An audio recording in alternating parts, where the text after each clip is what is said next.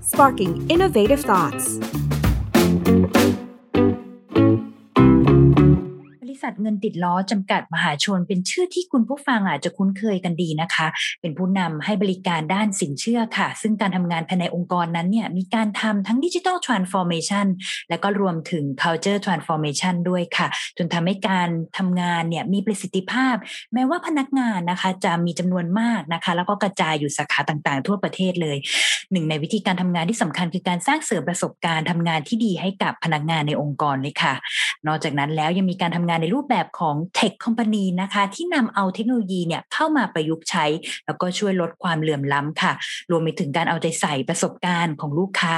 แล้วก็พนักงานไม่ว่าจะอยู่ที่สาขาใดก็ตามนะคะ ด้วยการบริหารองค์กรและการทำงานที่มีความเป็นอันหนึ่งอันเดียวกันนี้เนี่ยก็เลยนำไปสู่การได้รับรางวัลนะคะ จาก The Digital CX Award 2021 เวทีประกวดชั้นนำระดับภูมิภาคเอเชีย ซึ่งถือเป็นปีที่ 2 แล้วค่ะสำหรับการได้รับรางวัลนี้นะคะ การทำงานในบริษัทเงินติดล้อจำกัดมหาชนค่ะ จะเป็นอย่างไรนั้น วันนี้เรามาพูดคุยกับคุณโยโย่พักขมลตุลยาพิสิทธิ์ชัย ผู้อำนวยการอาวุโสแผนก digital transformation บริษัทเงินติดล้อจำกัดมหาชน ไปรับฟังกันเลยค่ะ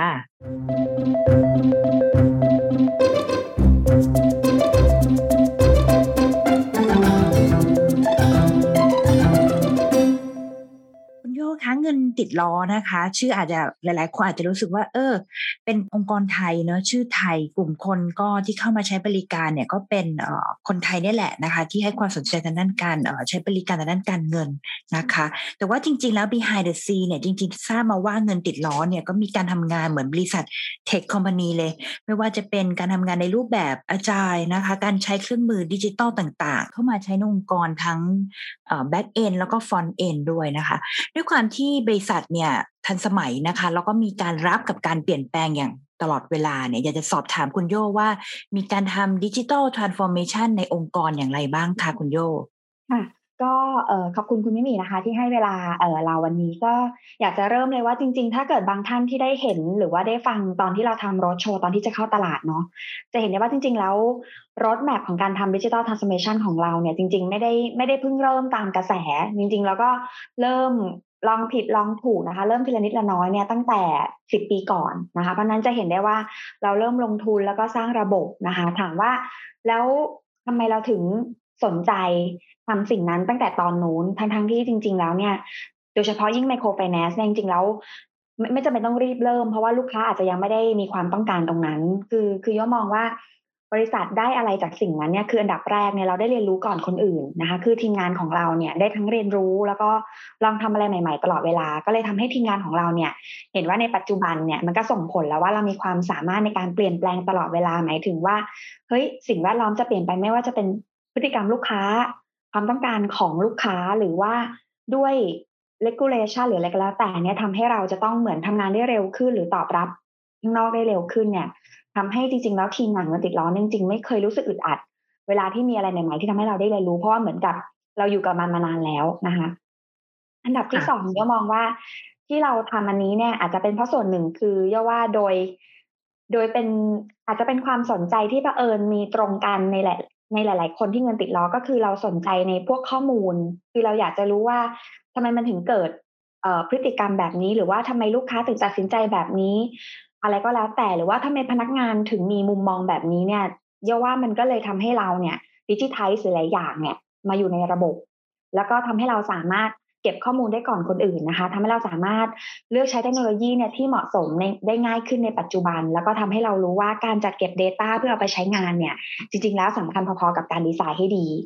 มันก็เลยเป็นกลุ่มก้อนที่ที่เหมือนกับทำให้เราเนี่ย เมื่อมาถึงณวันนี้เนี่ยที่ทุกคนพร้อมที่จะไป digital transformation แล้วเนี่ยทำให้เราเหมือน equip ทั้งคนไปแล้ว ทั้งเรื่องความรู้ของการใช้ Data การจัดเก็บ แล้วก็การ design process ให้มันเหมาะสมในยุคปัจจุบันอย่างเงี้ย ค่ะ ทีนี้คุณโยคะอยากจะให้ช่วยเล่ากลไกในการทำ digital transformation ในองค์กรเพิ่มอีกนิดนึงนะคะ เพราะว่าจริงๆ การขับเคลื่อน digital transformation เนี่ยเงินติดล้อเนี่ยทำทุกมิติเลยได้ยินตั้งแต่กระบวนการของ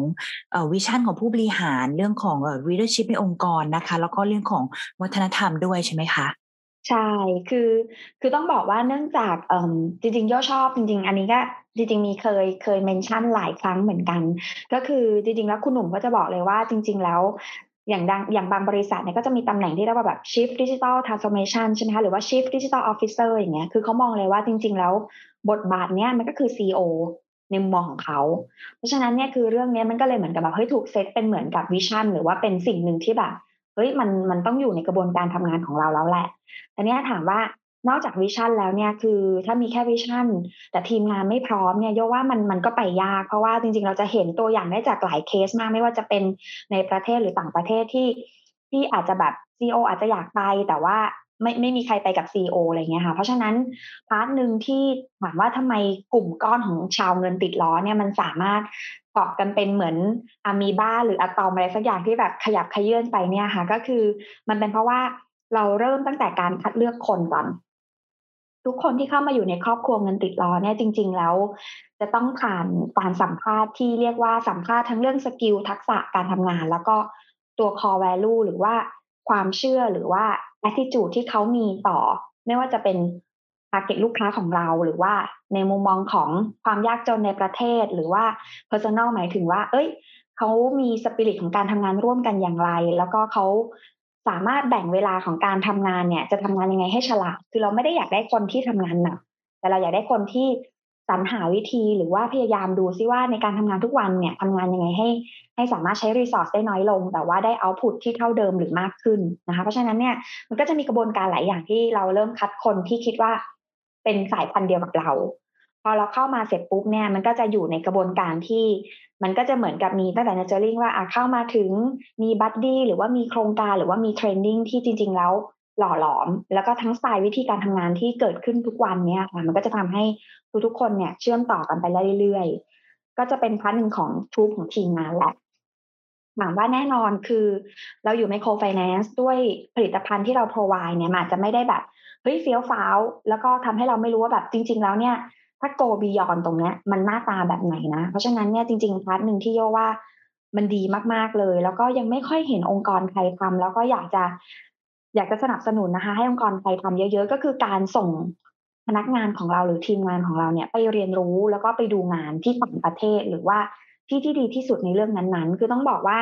เงินติดล้อเนี่ยเป็นบริษัทเล็ก ๆ แต่ว่า ให้ความสนใจแล้วก็จริงจังกับเรื่องนี้ก็คือทำเป็นเทรนนิ่งจริงจังต้องมีอยู่ในคอร์ส แล้วก็หนึ่งในคอร์ value เราคือต้องแบบว่าต้องกระหายการเรียนรู้ตลอดเวลาจากนั้นก็คือจะมีก็จะมีทั้งเซตผู้บริหาร คือปกติแล้วถ้าเราเห็นองค์กรทั่วไป ก็ถ้าเป็นทริปต่างประเทศเนี่ยจะต้องเป็นผู้บริหารเท่านั้นถึงจะได้ไป แต่จริง ๆ แล้วเนี่ย ระดับคนทำงานเนี่ยจริง ๆ แล้วอาจจะไปดูแล้วสามารถเอากลับมา adapt ได้ดีกว่า เพราะฉะนั้นเนี่ยจริง ๆ แล้วตรงเงินติดล้อเยอะเลยว่า ข้อดีคือเรา balancing ก็คือมีอาจจะมีทั้งผู้บริหารไปด้วย แล้วก็จริง ๆ น้องที่ทำงานอยู่กับงานคลุกอยู่กับงานทุกวันเนี่ยก็คือได้ไปเป็นจำนวนพอชั่นที่เยอะ อย่างเช่น ถ้ากลุ่มนี้มี 20 คนอย่างเงี้ยผู้บริหารก็อาจจะสัก30%แต่อีก 70%เนี่ยเป็นทีมงานแหละซึ่งเยกว่าข้อดีก็คือ เวลาเราไปเนี่ยจริงๆเรา mix คนไปด้วยไม่ใช่แบบ เฮ้ยมันเป็นเรื่องระบบต้องเฉพาะไอทีไปเท่านั้น business ไปไม่ได้นะ marketing ไปไม่ได้อย่างเงี้ย แต่เวลาเราไปเนี่ยเราไปแบบบางทีเราก็มีทั้งแบบ operation นะคะแล้วก็มีทั้งเรื่องของ legal compliance คือเรียกว่าเรารวมแต่ละมุมมอง เพราะเพราะเรามีความเชื่อว่า เวลาเราไปฟังเรื่องเดียวกันเนี่ยสิบคนเนี่ยสิบประสบการณ์สิบมุมมอง เวลาที่เราพิกอัพแต่ละอย่างมาแล้วเรามาถกกันต่อเนี่ยเรียกว่ามันได้วาไรตี้ของของไอเดียมากขึ้น เพราะนั้นเนี่ยพอเราทำแบบนี้เป็นประจำอะค่ะมันก็เกิดการ bounce ไอเดียการเปิดใจแล้วก็ทำงานร่วมกันทำให้ทั้งหมดทั้งมวลเนี่ยโยว่ามันทำให้เราทำเรื่องดิจิทัลทรานส์ฟอร์เมชันได้ดีโยว่าเราก็ดีเป็นระดับต้นๆเนาะในเรื่องของการ engage การ adopt agile methodology เข้ามาใช้ คือต้องบอกว่าอย่างเคส agile อย่างเงี้ย เราก็ส่งไอทีไปเรียน ซึ่งแล้วก็ไป certify มา สิ่งที่เขากลับมาเนี่ยก็คือ ทางเงินติดล้อก็เปิดโอกาสให้ทุกคนที่ไปเรียนกลับมาได้ทำในสิ่งที่ไปเรียนด้วยคือไม่ใช่แบบเฮ้ยส่งไปเรียนเสร็จพอกลับมาด้วยแบบ passion เลยไฟกำลังแรงเลยมาถึงบอกว่าเฮ้ยไปเรียนมาแล้วนะ สิ่งที่เราควรทำคือตึ๊ดตึ๊ดตึ๊ดแล้วถ้าเกิดผู้บริหารบอกว่า เอ้ยมันยากไปหรือเปล่า มันมันเอ้อ มันจะเสียเวลาไหมอย่างเงี้ย คือโยว่าอันนี้ก็ดับไฟน้องแหละตั้งแต่วันแรกที่กลับมา เพราะฉะนั้นเนี่ยมันก็จะเป็นอารมณ์แบบฉันส่งเธอไปเรียน ฉันส่งเธอไปลอง กลับมาถึงปุ๊บ ฉันให้เธอได้ลองทำกับงานจริง ๆ ด้วยอะไรเงี้ยค่ะ แล้วก็แล้วก็เรียนรู้จากมันคือถามว่ามันคงไม่ใช่ทุกอย่างที่ประสบความสำเร็จ แต่มันก็ทำให้เราได้เรียนรู้ในทุกครั้งที่เราทำพวกนี้ แล้วก็ทำให้เราเนี่ย ไม่ผิดซ้ำเดิม แล้วก็ทำให้เราทำงานได้ดีมากขึ้น อันนี้ก็จะเป็นตัวอย่างของรถแมพของการทำพวกนี้คค่ะ ขอบคุณคุณโยมากเลยค่ะ เพราะว่าให้ความสำคัญนะตั้งแต่เรื่องการเรียนรู้นะคะ การที่เปิดโอกาสให้ทุกคนในองค์กรเนี่ยมีโอกาสได้ได้ไปลองดูว่าเอ๊ะที่ต่างๆ ไปถึงว่ามีงานอีเวนต์หรือว่างาน conference อะไรที่น่าสนใจนะคะ แล้วก็มีโอกาสได้เข้าไปเรียนรู้ตรงนั้น แล้วก็เอากลับมาแลกเปลี่ยนแล้วก็ถ่ายทอดให้กับคนอื่นๆในองค์กรได้ด้วยนะคะ ค่ะ ทีนี้เมื่อกี้เห็นคุณโย touch คำหนึ่งคำว่าเรื่อง microfinance พอดีเลย แล้วไม่ว่ามันเกี่ยวกับเรื่องของอความความเหลื่อมล้ำที่เกิดขึ้นในประเทศไทยนะคะไม่ว่าเรื่องนี้น่าสนใจตรงที่ว่าออย่างฝั่งของเงินติดล้อเองเนี่ยก็เป็นผู้นำนะคะทางด้านเทคคอมพานีที่เอาเรื่องของเทคโนโลยีเนี่ยเข้ามาช่วยในการลดความเหลื่อมล้ำค่ะ อยากให้คุณโยช่วยแชร์นิดนึงว่าบริการต่างๆ ของทางฝั่งเงินติดล้อเนี่ยมีเข้าไปช่วยเหลือคนในวงกว้างของประเทศไทยอย่างไรบ้างคะค่ะก็จริงๆต้องเอาเหมือนกับเป็นดรีมหรือว่าเป็นเป็นความมุ่งมั่นนะว่าเอ๊ะทำไมเราถึงลงทุนเทคโนโลยี เพราะว่าต้องบอกว่าจริง ๆ ถ้าเราถ้าเราไม่ได้มองคนอื่นเนาะหรือว่าเราไม่ได้มองที่ตัวลูกค้าเนี่ย จริง ๆ เราไม่จำเป็นต้องรีบทำหรือว่าลงทุนขนาดนี้ เพราะว่าจริง ๆ เพื่อนบ้านเราหรือว่าคนที่ทำธุรกิจคล้ายเราเนี่ยก็อาจจะยังไม่ได้แบบโฟกัสอะไรขนาดนี้ แต่ยกมองว่าพอเรามองที่ลูกค้าเนี่ยแล้วพอเราเข้าใจเขาเนี่ยเราเห็นว่าจริงๆเราต้นทุนในการใช้ชีวิตของเขาเนี่ยมันแบบมันสูงกว่าเราอีกนะเออคือเขามีรายได้น้อยกว่าเรา แต่ทำไมค่าใช้จ่ายและค่า บริการที่ต้องเข้าถึงบริการทางการเงินเนี่ยทำไมมันมันถึงสูงกว่าเรา เพราะว่าคือเขาไม่ได้หมายความว่าแบบเอ้ยเอาจ่าย ATM ก็ฟรีนี่ หรือว่าเอ้ยทุกอย่างก็เท่ากันนี่อันนั้นใช่แต่เยาว่าพอความที่เขาไม่ได้มีฟัสซิลิตี้ทั้งหมดอาจจะต้อง ฝากเพื่อนบ้านไปค่ะจะต้องไปร้านชำหรือไปเอเจนต์จะเห็นได้ว่าเวลาไปต่างจังหวัดเนี่ย จะมีบางร้านที่แบบติดป้ายเลยว่า รับโอนเงินอะไรเงี้ยซึ่งถ้าเขาไม่เข้าใจวิธีการใช้เทคโนโลยีเพื่อเข้าถึงการเงินเนี่ยเขาก็ต้องไปเสียสิบบาทยี่สิบาทห้าสิบบาท เพื่อให้คนคนหนึ่งเนี่ย ไปจ่ายบินให้เขาหรือโอนเงินให้เขาอันนี้ถามว่าเอาก่อนใช้เทคโนโลยีเลยจริง ๆ เงินติดล้อมันจะมีทีมหนึ่งที่เรียกว่า financial education ก็คือให้ความรู้ทางการเงินกับชุมชน ซึ่งไม่ได้รับเฉพาะลูกค้าเงินติดล้อ ก็คือเราเห็นอันนี้แหละเราก็เลยแบบเฮ้ยเราก็เลยไปตามเนี้ยไปสอนไปอธิบาย ซึ่งเรามีทำทั้งเป็น mock up แบบว่าเป็นกระดาษอัด future board เนาะทำเหมือนกับเป็นตู้ ATM คือสอนตั้งแต่เลยว่าเอ้ย ATM เนี่ย เวลาจะใช้ใช้ยังไง กดโอนเงินได้นะ กดโอนเองแบบนี้แบบนี้อะไรเงี้ยแล้วก็หลังตอนนี้ก็จะเริ่มมีเรื่อง mobile appหรือว่าอาจจะเป็นของ การที่อย่างเช่นติด Wi-Fi ที่สาขาเนี่ยคือถามว่าบางคนก็ต้องมองว่าเอ๊ะทำไมต้องทำขนาดนี้เนาะแบบสตาร์บัคก็ไม่ใช่ให้ลูกค้ามานั่งเล่นหรออะไรเงี้ย คือเยอะว่าคำถามแรกเลยถ้าองค์กรทั่วไป มีมีพนักงานคนนึงเดินมาแล้วบอกว่าเอ้ยอยากติด Wi-Fi ที่สาขาอย่างเงี้ยเยอะว่าเขาต้องถามเลยว่า คุณจะให้ลูกค้ามานั่งเล่นที่ที่ที่สาขาหรออะไรเงี้ย คือโยว่า part หนึ่งก็เป็นเพราะว่า เราอยาก engage ลูกค้าให้ใช้เทคโนโลยี แต่เรามีหลาย ๆ วิธีคือไม่ใช่แค่แบบว่าเฮ้ยเราต้องผลิต solution เท่านั้น แต่บางทีอย่าง Wi-Fi อย่างเงี้ยเยอะว่าเราเป็น facilitator ซึ่งโยว่าข้อดีเลยคือ จริงๆ ตอนนั้นที่ทำเราไม่ได้คิดเคสถึงขนาดว่าแบบมันจะเกิดโควิดนะคะ คือเราเรา set up ตั้งแต่ก่อนหน้านั้นก็คือแบบ เนื่องจากว่าเราน่าจะเป็นบริษัทเดียว เพราะเคยคุยกับหลายประเทศไทยคือเราทำลายสาขา ก็คือ เราเราค้นพบว่าเวลาที่พนักงานคุยกับลูกค้าในด้วยไลน์ส่วนตัวใช่ไหมคะบางทีก็อาจจะลาออกเปลี่ยนงานหรืออะไรเงี้ย คือข้อมูลลูกค้าหรือที่คุยอยู่เนี่ยมันมันก็จะหลุดไปเหมือนว่าติดไปกับน้องคนนั้น แล้วก็เราก็จะเห็นว่าเวลาผู้จัดการหรือน้องคนใหม่มาเนี่ยก็มีความซัฟเฟอร์ในการที่จะต้องเริ่มงานหรือว่าดูแลลูกค้าปัจจุบัน เพราะว่าบางทีก็อาจจะไม่ได้มีข้อมูลครบทั้งหมด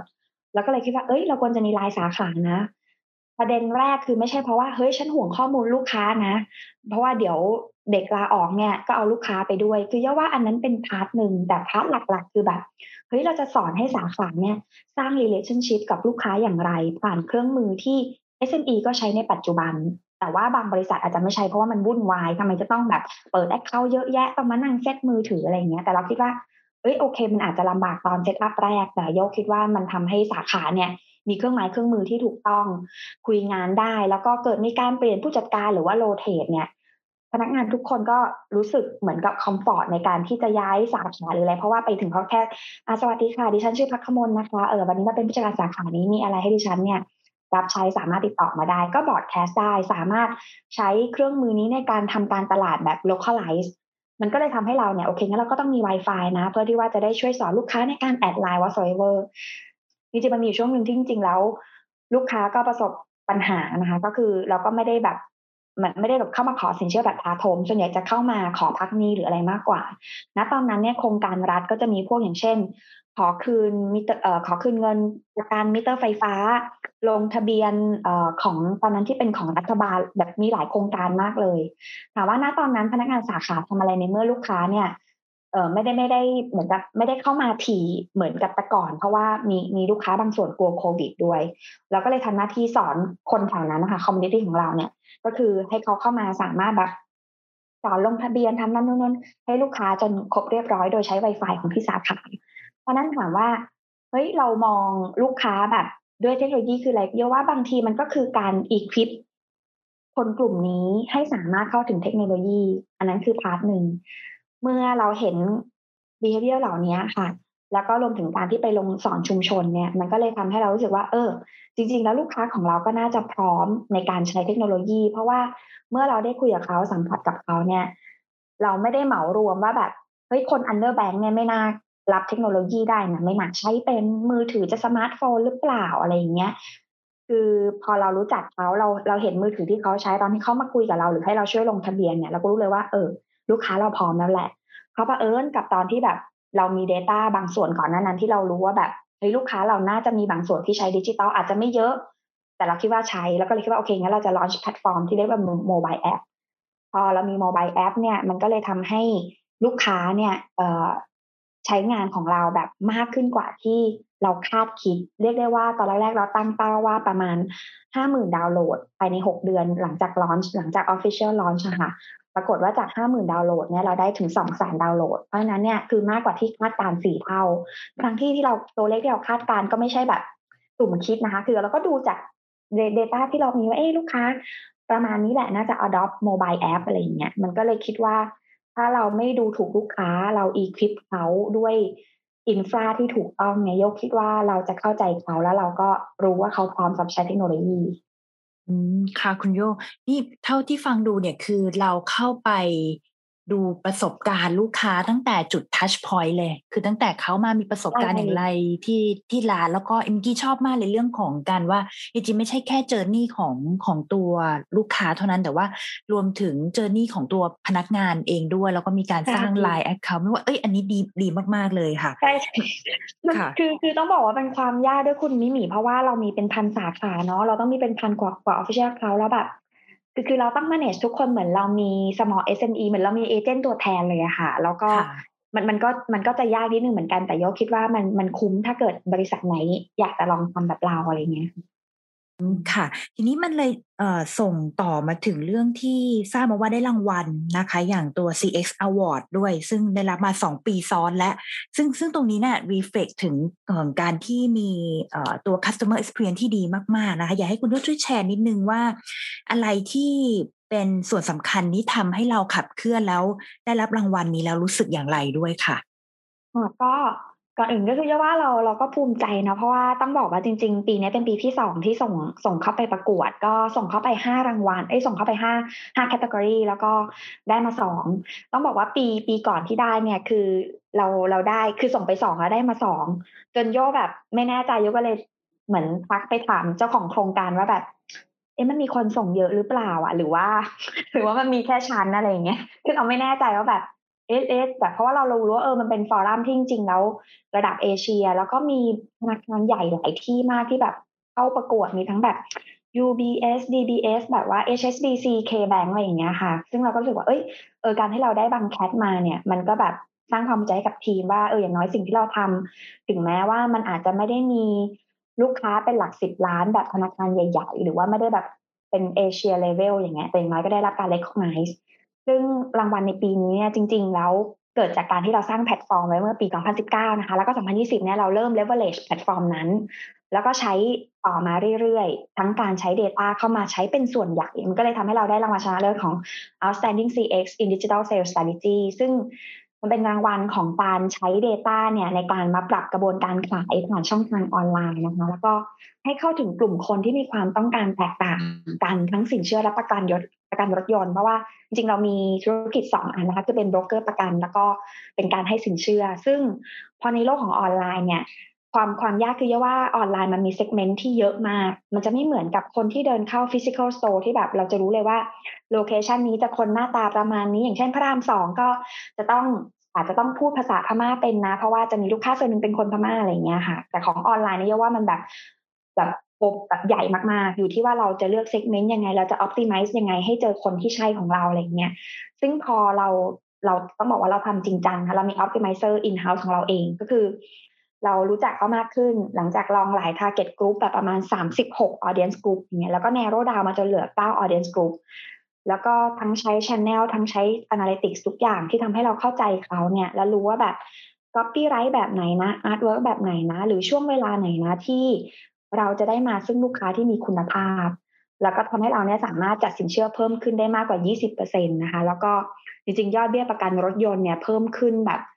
มากกว่า50%เปอร์เซ็นเลย แล้วก็ต้นทุนลดลงคือส่วนทางการเราได้เราได้ยอดเพิ่มขึ้น แต่ต้นทุนในการหาลูกค้าเนี่ย ลดลงแบบประมาณ50% 40%ของของทั้งสินเชื่อและประกันรถยนต์ตามลำดับ เมื่อเทียบปีต่อปี รางวัลที่สองนะคะ ก็จะเป็นรางวัลเกี่ยวกับ Data เหมือนกัน ก็จะเป็นอันนี้จะเป็นรางวัลเหมือน highly acclaim อันนี้จะไม่ใช่ winner นะก็จะเป็น best use of data and analytics for CX อันนี้ก็จะเป็นของต้องบอกว่าคือ อันนี้จะเป็นการใช้ Data แล้วก็ใช้เครื่องมือเทคโนโลยีอย่างพวก Google 360 มาใช้ในการตัดสินใจแล้วก็ปรับกลยุทธ์ในการใช้งานของลูกค้าที่เข้าเว็บไซต์เงินติดล้อแล้วก็ mobile app ซึ่งพอเนื่องจากว่าแอปของเรามันจะมีความไฮบริดก็คือมีส่วนที่เป็นทั้งเว็บแล้วก็เป็นทั้ง native app แล้วก็จะมีการติด tagging หรือว่าการ design journey ที่ว่า เอ้ยเมื่อลูกค้าเข้ามาใช้แล้วเนี่ย ลูกค้าที่เป็น existing customer เนี่ยแน่นอนมาถึงก็ต้องอยากจะดูบิน อยากจะดูฟีเจอร์ account ฉันเป็นยังไงถึงไหนแล้วอะไรเงี้ยในขณะที่ลูกค้าใหม่โยก็ open เพราะว่าจริง ๆ แล้วเรามี part หนึ่งที่เป็น quiz หรือว่าเป็น story ที่เกี่ยวกับการให้ความรู้ทางการเงินเราก็อยากให้เขาเนี่ยมารู้จักเรา ในเรื่องของการคำนวณดอกเบี้ยหรือว่า เอ๊ะตอนนี้เนี่ยความรู้ทางการเงินของคุณอยู่ที่เลเวลไหนแล้วนะ คืออย่างน้อยเนี่ยเขารู้สึกว่า เฮ้ยการเงินมันเป็นเรื่องที่เรียนรู้ได้ง่าย ๆ แล้วก็ได้แต้ม เพราะนั้นเนี่ยอันนี้จะเปิดให้สำหรับคนที่ไม่จำเป็นต้องเป็นลูกค้าก็มาเล่น quiz มาตอบคำถามมาอ่านความรู้แล้วก็ได้แต้มไปแลกของกินได้อะไรเงี้ย มันก็เลยทำให้เราเหมือนเราเข้าใจลูกค้าเดียวที่ลูกค้าอย่างเงี้ยแล้วก็สามารถเหมือน turn กลุ่ม member ที่ไม่ใช่ลูกค้าค่ะมาเป็นลูกค้าได้ด้วย มันก็เลยทำให้เราเนี่ยได้ยอดขายที่เพิ่มมากขึ้น โดยที่เราไม่ได้ plan ไว้ โดยที่ ต้นทุนในการแอดควายลูกค้าผ่านช่องทาง mobile app เนี่ยก็ยิ่งถูกลงไปอีกนะคะทำให้เนี่ยเราได้ทั้ง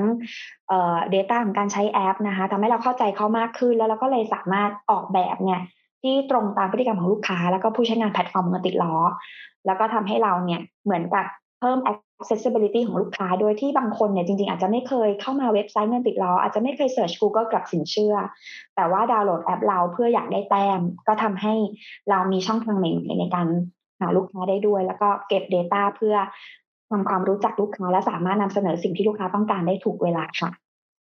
ค่ะคุณโยขอบคุณคุณโยมากเลยค่ะ อยากให้คุณโยช่วยทิ้งท้ายอะไรให้กับคนที่กำลังจะทำเรื่องของ transformation ในองค์กรนิดนึง เพราะว่ามีเอ่อ case study แหละอันของคุณโยเนี่ยเชื่อว่าน่าจะเป็นประโยชน์ แล้วก็ถ่ายทอดเป็นบทเรียนให้กับคนอื่นได้เลยค่ะ ก็จริงๆโยว่า หลักสำคัญต้องเริ่มที่ตัวเราก่อนนะคะเพราะว่าจริง ๆ เราจะเราจะไปชักชวนคนให้เข้ามามีความมีความเชื่อเหมือนเราได้ หรือว่ามีความเห็นที่ สอดคล้องกับเราในการเริ่มทำดิจิทัลทรานส์เมชันเนี่ยยกคิดว่าเราต้องเปิดใจก่อนนะคะ แล้วก็เราต้องคิดอยู่เสมอว่าโลกนี้มันกว้างใหญ่มาก สิ่งที่เรารู้วันนี้อาจจะอัปเดตแล้วพรุ่งนี้ เพราะนั้นเนี่ยเราบางทีเราไม่รู้ว่าเราไม่รู้อะไร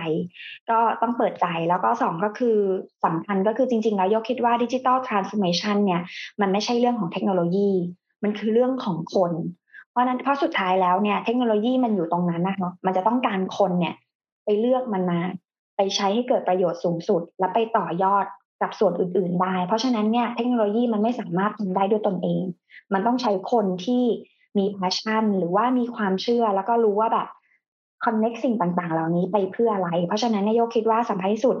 ในองค์กรเนี่ยหรือว่าในในบริษัทเล็ก ๆ อะไรก็แล้วแต่ก็สำคัญก็ต้องมี vision หรือว่าวิสัยทัศน์ของเจ้าของธุรกิจหรือ CEO ว่าแบบเฮ้ยฉันมองแล้วเนี่ย องค์กรเราควรโตไปทางไหนใช้เทคโนโลยีเพื่ออะไร นะคะ แล้วก็ลูกค้าจะได้อะไรจากสิ่งนี้ พนักงานจะได้อะไรจากสิ่งนี้ หลังจากนั้นเนี่ยก็คือรวมคนนะคะ ก็คือต้อง engage คนแล้วก็ต้องต้องมี change process ที่ดีก็คือ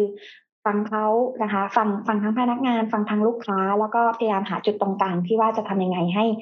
เราสามารถทำงานร่วมกันได้ แล้วก็เลือกใช้เทคโนโลยีที่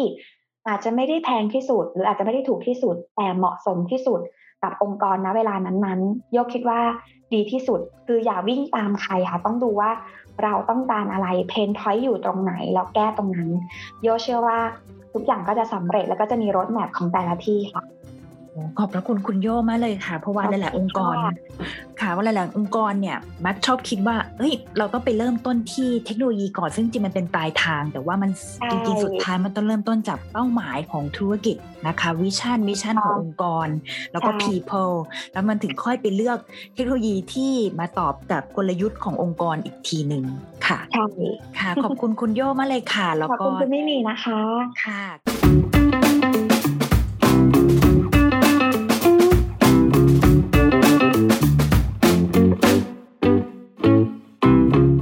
Sauce, sparking innovative thoughts.